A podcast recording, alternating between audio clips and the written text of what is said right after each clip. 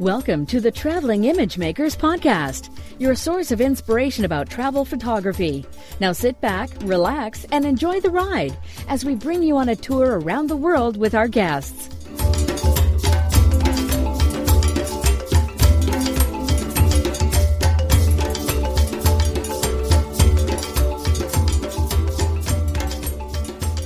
Welcome to another episode of the Traveling Image Makers podcast with your hosts uh, Ugo Cei and uh, Ralph Velasco. Uh, today, our guest uh, is a longtime friend of mine with whom uh, I used to have a show on YouTube where we interviewed people. Then I migrated to a podcast format. Uh, Michael Muras, is that how you pronounce your name these days, Michael?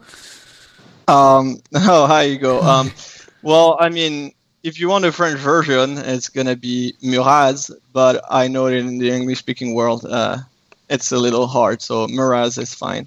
Okay. And, well, um, we'll, yeah. we'll talk about your origins, your French origins in a bit.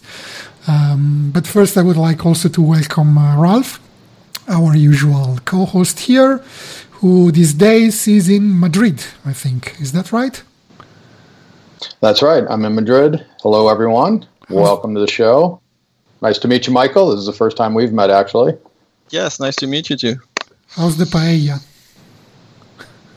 paella has been very good, very good. Uh, I've been uh, definitely enjoying the food here in Spain. It's uh, one of my favorite things about this country, but I, I always feel like I'm back home when I come to Spain, and especially Madrid. I studied here in 1979 in high school, so I've been coming here for a long, long time. So, about our guest, uh, Michael Muras, if you like, uh, commercial architectural photographer from Toronto, Canada, uh, originally from France, uh, who says he fell in love while uh, with photography while traveling. And, uh, so, he has a background in engineering, and he had a full time job as an engineer, and then decided to, to switch over to commercial photography full time we will talk about the, the reasons for, for that decision. But um, he has a very interesting website, anotherangle.eu, which, by the way, belies your uh, European origin. You moved to Canada. Yes, absolutely. you moved to Canada, but the domain is still .eu. Interesting. yeah. so, would, would you like to, to tell us a bit about your decision to, to move to to Canada. I mean, you were born in France, in the heart of old Europe, which has yes, uh, I was. Yeah, a great heritage of ancient architecture. But then you moved to Toronto, and it looks like most of your subjects are items, uh, specimens of modern architecture. So was this because you were terminally bored with medieval castles, or what?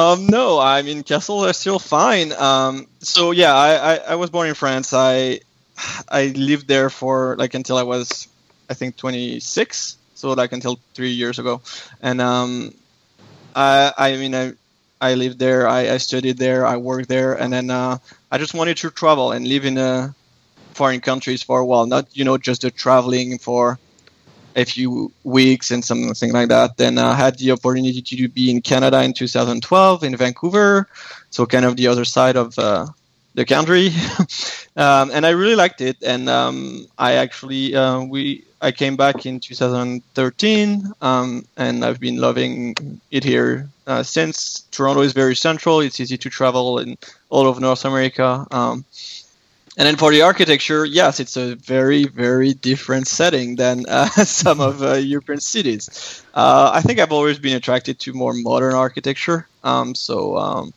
I mean, Toronto is growing um, at a pace that's very, very fast. Uh, there's new buildings all the time, so it's very exciting uh, for uh, architecture. That's for sure.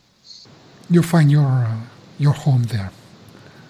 Um. Yeah, I'm good. I'm good here. yeah, I mean, professionally and uh, and everything. Yeah, exactly. It's just it's it's all of it. That's uh, yeah, very nice. Good.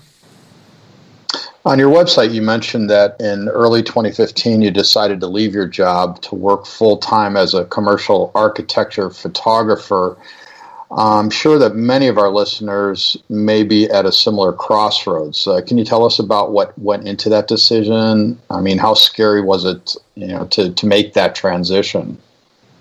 Well, I'm gonna say first of all, don't do it like I did it, uh, because I basically quit my job. I had one client. Um, so no, okay. So uh, I had been thinking about it for a little while, um, and I it was in the plans for me to transition to that. Um, and I was starting to try to get clients, and um, I had the like I was lucky because the job I was at, I, I, we had a like an arrangement, like a number of employees at that, where I could work a little more every day and then take a day off every two weeks. So like every other Friday, I would have a, an entire day off that I could actually use to go see a client if I had to or things like that. So that that was helpful. Uh, but then my company announced that they were moving, which would make my commute a, kind of a nightmare. So I was going to leave the company anyway, and I kind of decided that um, I didn't really want to look for another job and like quit that job in maybe six months. Um, at the time, my girlfriend at the time, we discussed it, and it was like we decided that we would try it that way, and then I could always find try to go back to a normal job if it wasn't working. Uh, I, for sure, having someone that would help financially, like support the couple, uh, was better. Um, but what it at the at that moment it wasn't that scary. When I think about it and talk about it now, I'm like, what was I thinking? um, so yeah, it's uh, it was so just a little bit of background. Like I didn't go in that in that direction just thinking I'll do photography all day and it's gonna be ex- cool and I'm just gonna shoot buildings and it's gonna happen. I actually thought about the business very seriously before and I knew what kind of client I could get and uh, I already had pricing in mind and how much it, it, could be so like it was reasonable and I had an idea of the market and um, so it was really well thought out. I didn't I, I didn't just quit my job and decide and say what now. So there was uh, some preparation time. I mean, a transition period where you those six months where you prepared your uh, your next venture. Yeah, I mean, what happened is basically the transition should probably have happened over a year, and then in this one point where I decided, yeah, actually, it's happening much more, much faster than that. So it accelerated everything, and uh, and then, but I went into that knowing like um, that there was uh, uh, there was a market and there was uh, money to be made in this market in Toronto specifically because one big factor was the construction boom in Toronto that has been going for, on for like 10 years means that there's a lot of work here. So um, that's also something that was uh, decisive for me. And of course, you don't just uh, shoot in Toronto. Our podcast is, of course, about travel but you also yes. do do travel quite a bit. You have a section about travel on your website. I would like to ask you, uh, when you travel, do you select your destinations based on the types of subjects that you expect to find at a certain place? I know you've traveled to places like New York, Chicago, uh, Los Angeles, which are, I mean, hotbeds of modern architecture. So that's probably, I I think it's probably one of the reasons that makes you choose those places instead of, say, the Grand Canyon? Well, but uh, I, I, I will say that I usually have like kind of two kind of trips. I will have my trips that are more like architecture oriented, and I also have some time from time to time, and I don't necessarily post as much online because it's very different. I also enjoy some of the landscape stuff, but I will have some trips that are definitely very architecture oriented, and I'm picking either the city, but most importantly the places where I'm going in a city because like New York or LA is, are very big places, and yeah, there's a I, I will I'm going there for the architecture and I'm planning my trip around the architecture or the cityscape sometimes um, because I like that too. Um, so like it means prepare like looking for a location online, um, making sure I'm there at the right time of day um, because like the light is on the right side of the building or um, if it's a cityscape location more like more that type of like wider shots than being there at blue hour or at sunrise and stuff like that. So there's a quite a um, big amount of preparation usually for my trips. Who are some of your clients that uh, you're working with these days? Uh, so a lot of them are architecture firms. Um, so I tend to work with like bigger, like um, like bigger firms, not like um, the architect you're gonna hire to redo your house, uh, but the, the types of architects that are gonna uh, do a library or a, an office tower or things like that. So most of them are, for now, um, located in Toronto. Um, like I'm not working for big names yet, um, but it's a lot of architecture firms, some interior designers, some developers, um, yeah, all that kind of industry um, around the the construction, uh, like the real estate industry. How, how did you go about securing those kinds of of clients? Uh, I mean, you know, someone that's looking to get into this type of commercial photography, how can they hope to you know start approaching that level of client? Well, I mean, there's, there's several ways. Uh, a number of people will try the uh, soft approach, which is like start with real estate and shoot houses and work your way up because once you get the houses, you can get the interior designers and stuff like that. I kind of went the harder way where I decided to go the higher end clients right away.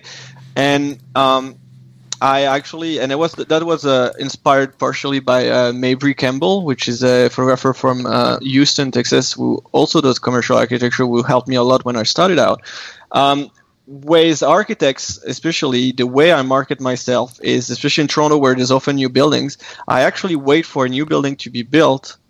I go take pictures and then I contact the marketing people at that firm, sending them the pictures of the the building because it's a really good way to break the ice. It's their building. If they show it to the actual designer, sometimes that happens. You know, there's always that little ego that plays uh, because if they like the picture of their own building, it definitely gets their conversation started. And then I've got a, a number of clients that have uh, either bought the pictures or even just started hiring me after that because they like the work I did of their own building. Do you have any suggestions or tips for people who want to do architectural photography about uh, I don't know technique, uh, composition, what what to look out for in a, in architectural photography? Well, I mean, architectural photography is wide. I think it's very wide um, medium still because, like, I will have my kind of photography I do for my clients that is very uh, which is about documenting the space. So you want to be like having like wire shots usually. Um, it's a lot of using the uh, tilt shift lenses to have like your vertical lines that are straight. Um, it's it's about showing the space, maybe including some people. Um, blue hour dust shots are always very work very well. That's my favorite time to shoot a building like that um, because you have like the glow of the the lights of the building. Um, it's really really nice. And then what I also shoot for more personally is more like abstract um, architecture, so where you focus on detail. So it's a very different process, and then that's more about like really looking at shapes, um, patterns, um, shadows, contrast, all those uh, little things about the the details of a building. So it could be very minimalist. Um, yeah, I mean, if you want inspiration, go on and and, and look for architecture stuff on Instagram. Uh, there's a lot of uh, lot of accounts that post a lot of architecture stuff. It's really good. What about gear equipment? Uh, you you mentioned tilt shift lenses, which uh, I think are a staple of the architectural photography yes. Uh, style. I guess uh, you need a very good tripod what else? What uh, in terms of cameras? Uh, is there a minimum required level of quality? You need a full frame camera, certain number of megapixels because clients want to print, want large prints. What's the what's the typical what, what's in your bag typically? Let's say. So, um, just to give you a little story about the gear, when I started out, when I quit my job, uh, for at least six months, I shoot.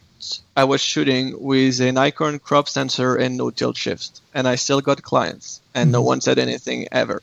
So, I mean, yeah, tilt shifts are great; they make it better, and um, it's easier for the process, but you don't need actual fancy gear. I had a 12 megapixels camera, crop sensor.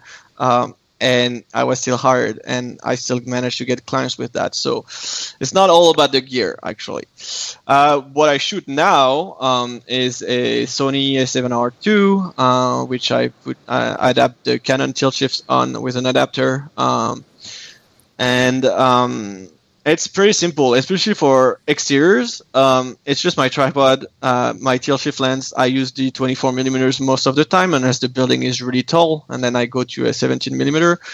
Um, and that's about it, honestly. For interiors, if you go to more like intricate stuff, you can use lighting, and so that means strobes. That's mean umbrella stands and all that stuff if you want to go a little like a little further especially if you're doing residential things um, and you have like hotel rooms or a restaurant and things like that. You have on your website uh, that series of photographs of uh, like very wide panoramas of skylines like new yes. york toronto. Are these one photo or they're stitched panoramas? That's stitched panoramas. Uh, it's usually six seven pictures. Um, uh, vertical ones usually. Uh, yeah, six seven pictures horizontal. Uh, well, uh, in portrait mode, um, and then yeah, I just uh, pan horizontally. Um, yeah, and that gives, uh, especially now that with the Sony the, the, camera I have, which is 40 megapixels, it brings pretty big, um, pretty big files. Big files, yeah, I can imagine. Are you using special heads for your tripod for those kind of panoramas? Uh, not for panels actually. Um, as long uh, what I try to do is make the, the the the.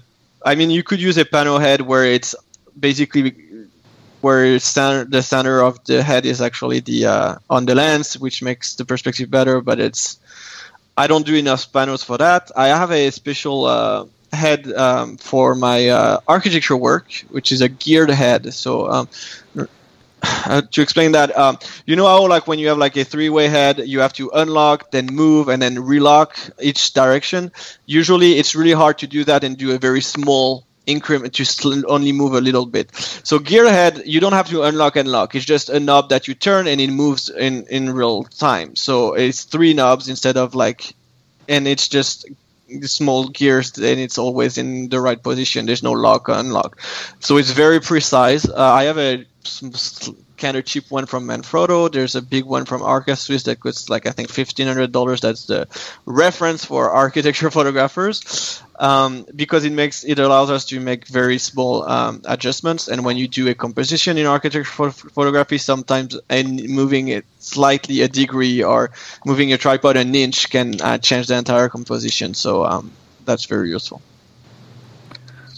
Yeah, I saw on your website that you've got a, an ebook uh, about Chicago, and I'm, I'm, from Chicago, as many of our listeners might know.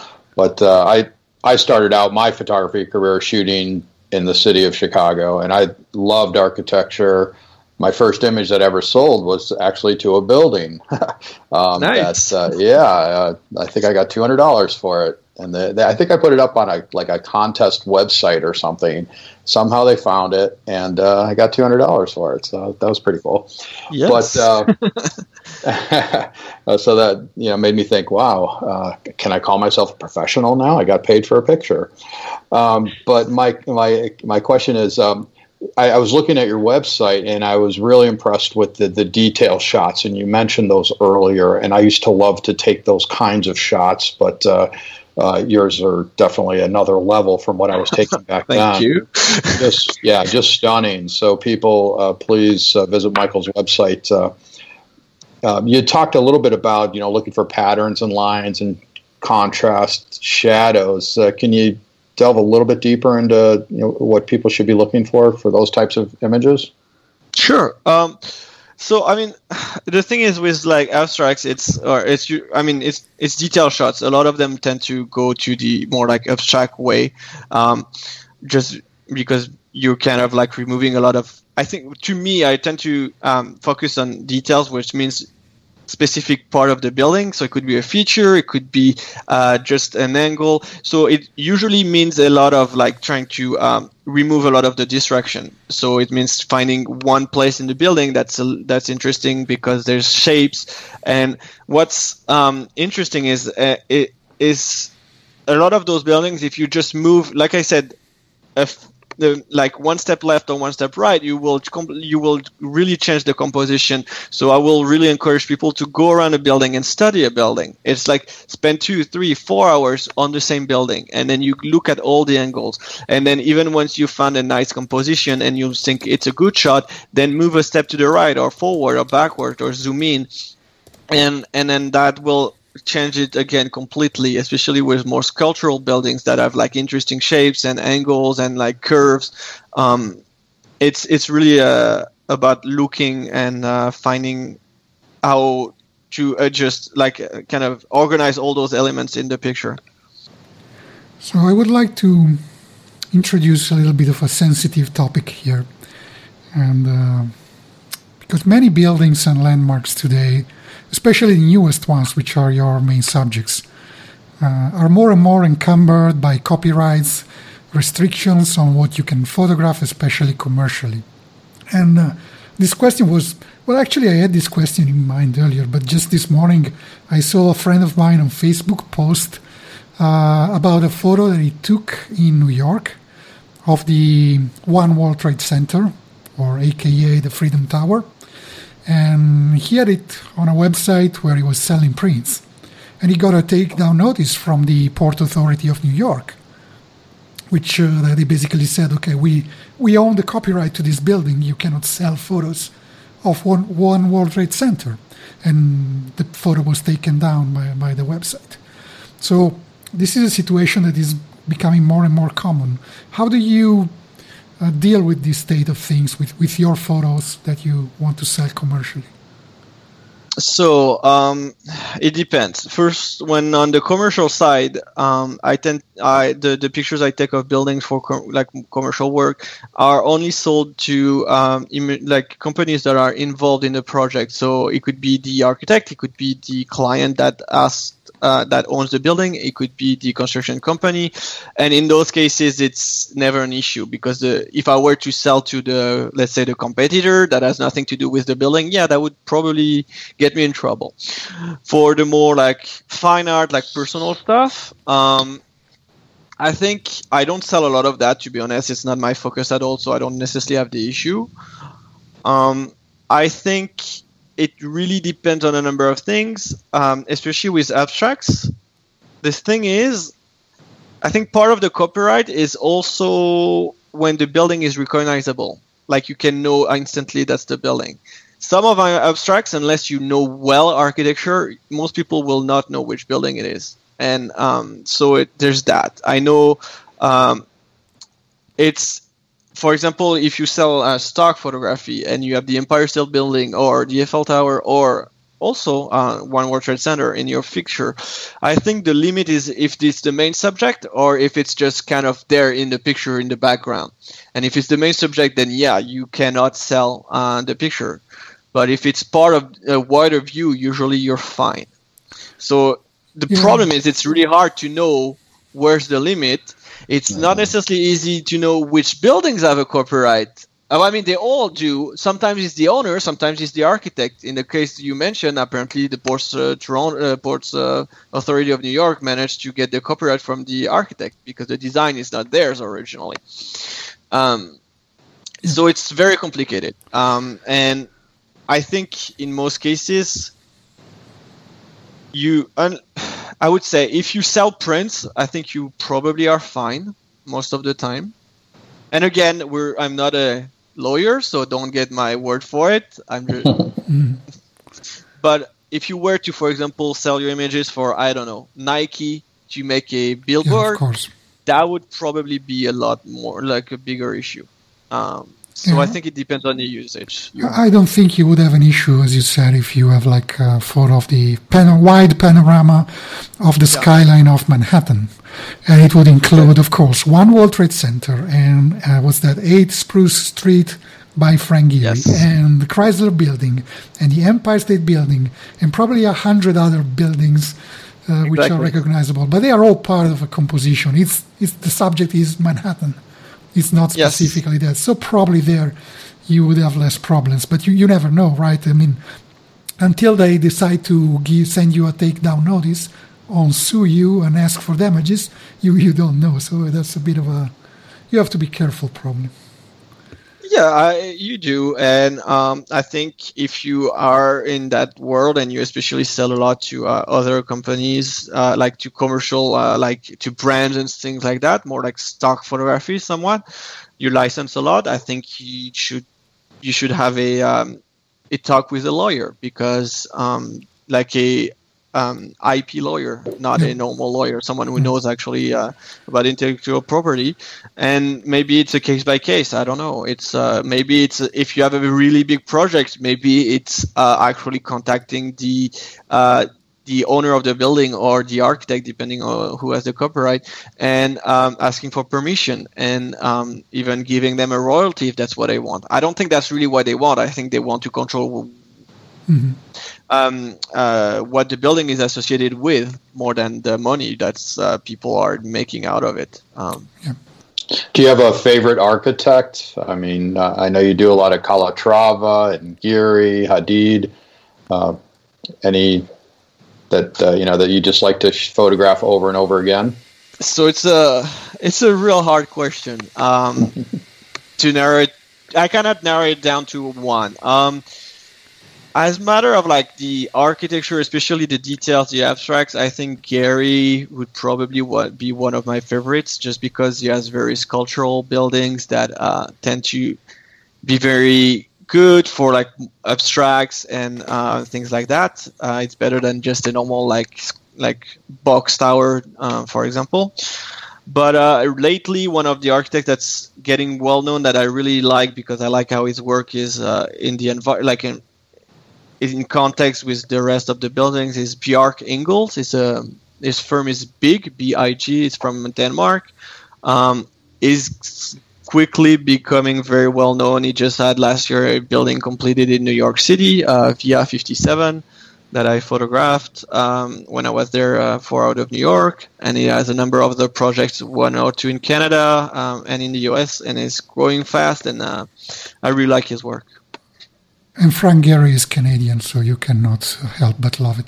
He's actually American, but he was born in Canada. Yes, he was born in Toronto, and um, he actually has only one building that he did in Toronto. But um, we're waiting for a couple of towers that should come pretty soon. Cool. And yeah, yeah, really. Another thing that I found on your website was a, a blog post which is titled "How I Shot Legally from Rooftops in Manhattan." And again, we're into discussing legality and stuff like that. And it sparked my curiosity because it was all about uh, securing permission.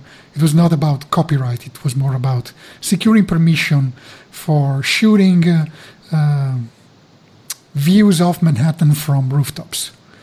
Uh, and uh, without intruding in into anyone's property. So I would like to know once you have uh, identified a location that you would like to shoot from, how do you find out, uh, for instance, who is the owner and who to contact for in order to ask for permission? So I mean, in the um, in that specific case, um, I targeted uh, actually bars and restaurants that had um, a like that were at the last floor of buildings in uh, New York City because especially in New York City you have a lot of those. They have like a rooftop patio or um, even some of them have like like a swimming pool outside and stuff like that. So because it was just a lot easier to contact those people than to find out owners of buildings. Um, I went for that. I found like there's a couple, like a number of places, one in near Times Square, uh, one near the Empire State Building. So in that case, I just send an email, honestly, to the contact info on the the website of like the restaurant or the bar, and um, I sent a number of them, and I was there for four or five days. I wanted only to shoot around like blue hour sunset. I actually had too many respond, more than I expected. Uh, I just offered to give them the pictures and in exchange for access, and most of them said yes. I even had a one that was a hotel um, so they own everything, and they let me actually shoot the hotel. So they give me access to a couple of the rooms just because I asked, and of course I let them use the pictures. But uh, um, the thing is, like, I know a lot of people say uh, better to ask uh, for forgiveness than uh, permission, and it's true in a number of cases. But in cases like this, um, just being nice and upfront about it is often goes a long way. Uh, um, because people are actually are happy to get new pictures from their rooftop that they don't have to pay for. And you, they know you will somewhat like advertise it a little bit and things like that. So um, yeah so it was actually easier than, than you thought which uh, yes. makes me feel a little bit silly because i was last time i was in uh, in new york it was uh, last february actually. And i was in this hotel in, in downtown uh, at 20 floors and they had a bar at the top floor so I went there one evening and I did, took some pictures. I didn't think of bringing my tripod or anything, but then one morning it was a there was an awesome uh, sunrise. It was just after a storm, uh, so the sun shining beneath the clouds, all the orange clouds in the sky. I said, "Okay, this is going to be a great view." So I just uh, yeah. took the elevator up to the top floor. It was 7 a.m., but the bar was closed, and I didn't even think of asking I, I, should have asked the, the people there, can you open the bar for me? For me, I might go in, take some photos, and then you can use them. I didn't. Yeah, didn't especially. I should have. I should yeah, have. especially that you're a client of the hotel, which is even easier because yeah. you're already paying. Like for example, I remember in Chicago, um, there's a bar that's called the Cityscape Bar. So it's at the Holiday Inn and, and along the river, and it's just really nice views of the river. And then one time I just went there, um, and then sat down, had a drink, and after having a drink and you know being a client, I just asked, "Can I shoot from here with my tripod?" And they're like, "Yeah, sure, no problem," and they just let me. Mm-hmm. So just you know, it's people are nicer than we give them credit for. Um, there's obviously some buildings that will be issues if you try to shoot in any lobby of any commercial like office building in big cities. It will never happen because they have like uh, strict um, um, instructions to kick you out of the lobby, the security uh, guards. But if you ask like businesses to actually where you go and you can maybe have a dinner or have a drink, and then you ask them, usually they're they're here to please you. They're not here to uh, be annoying. Sure, very very interesting. Something that I didn't uh, expect, but it's uh, it's good to know. Yeah. I know. I mean, I, I when I contacted people, I expect maybe if I'm lucky, I'll get one or two, and I got at least four or five responses. So, uh, you know, pretty good. Were, uh, was it partially about your letting them know that you're a professional commercial photographer and showing them your work? That this was the kind of work that you could provide them after, or I can anyone do? Time. Oh, you weren't. Okay but I did tell show them my website uh, to give them an idea of my work. Like in my email, I was like, "Here's the kind of work I do." Uh, so the that was more. I was more interested in city views, like cityscapes at that point. Uh, uh, so that's what they saw, and then they saw. I, I am assuming they liked what they saw, and that helped. So I mean, if you're you're confident in your work, why not show them to them so they actually like they will actually know um, what they can expect. So it just helps.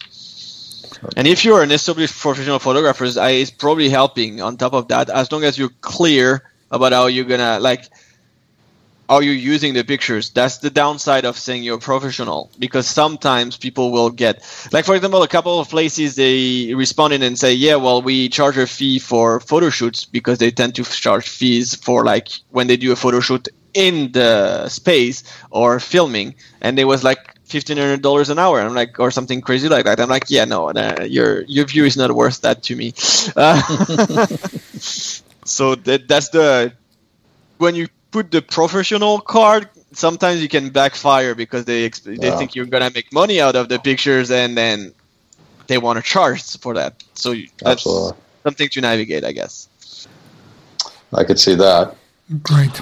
Well, Michael, uh, I think we've come to the end of our show time here. Uh, do you have any upcoming workshops that you've got planned that you want to tell our listeners about? Um, I do actually. Uh, I you.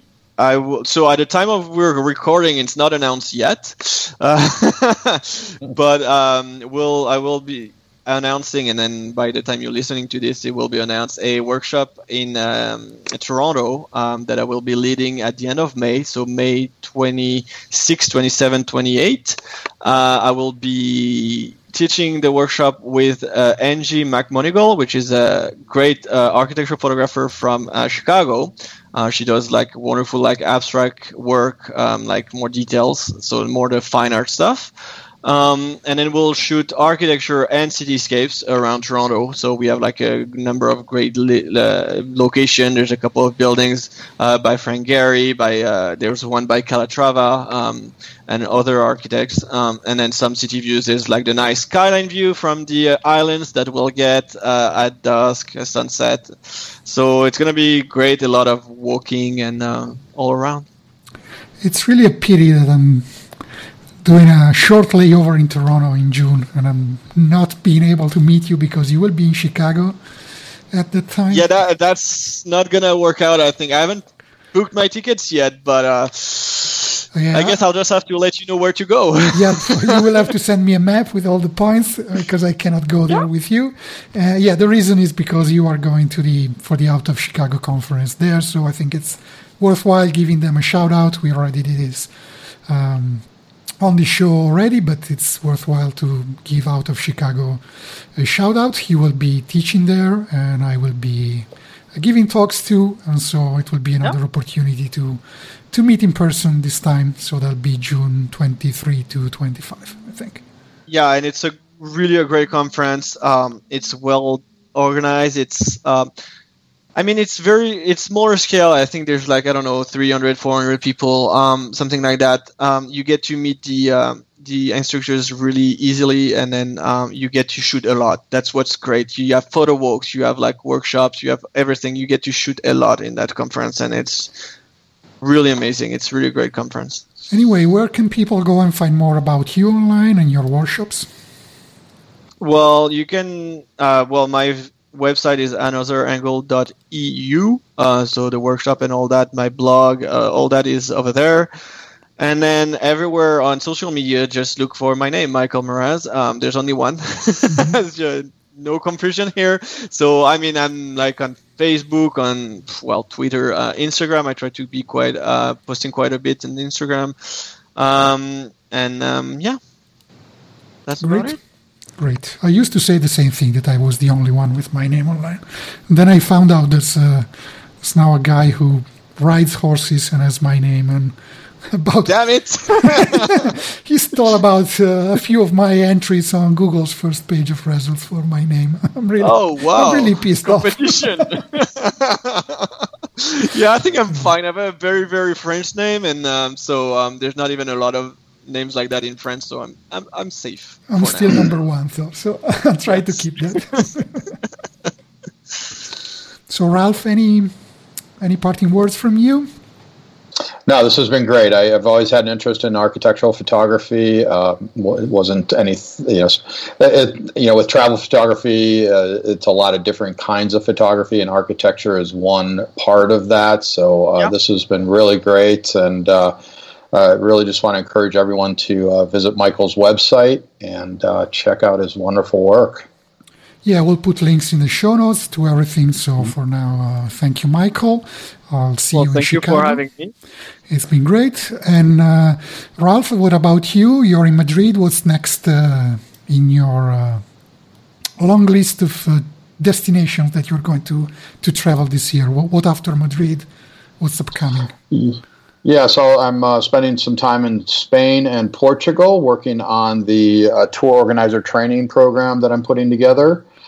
And uh, coming up in May, I've got a trip to Morocco that's sold out. Uh, I do have some spaces left on my Capitals of the Baltics trip. That's Lithuania, Latvia, and Estonia. That trip is a go, but we are looking for a few more participants.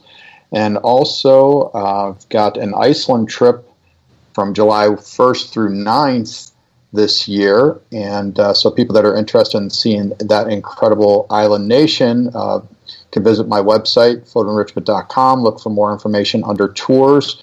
But we'll also put a link in the show notes. We're looking for a few more people there.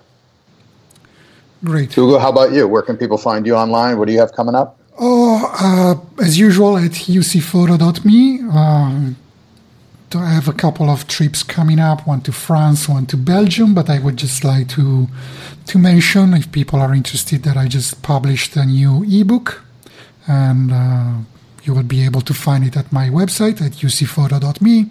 Uh, it will be there on the homepage, so you don't have to to look around. And it's not about travel; it's about marketing because I get a lot of questions for people who would like to know how to make a living out of photography, or even how to make some money out of photography. The same topic that we were discussing here with Michael, how to break through commercially and so on. So it's a free ebook you can find it's called uh, Simple Marketing Strategies for Photographers, and you can find everything about it on my homepage at ucphoto.me. Yeah, and if you'd like to find me on the web, uh, just look for at Photo Enrichment or at Ralph Velasco on all the social media platforms, and uh, please uh, reach out, and, and I'll be uh, glad to follow you back. And one more thing, uh, if uh, our, to our listeners, if you'd like to leave us a review on iTunes, uh, it's always very much appreciated. So please do. We love them. We also love reading them. We we need to remember to get some uh, some reviews off iTunes and uh, and read them live to to thank our reviewers. We'll do it next time for sure. So for now, that's all. Um, thanks everybody for listening. Thanks to Michael again. Thanks, Ralph. Thank you. And uh, see you soon. All the best and take care.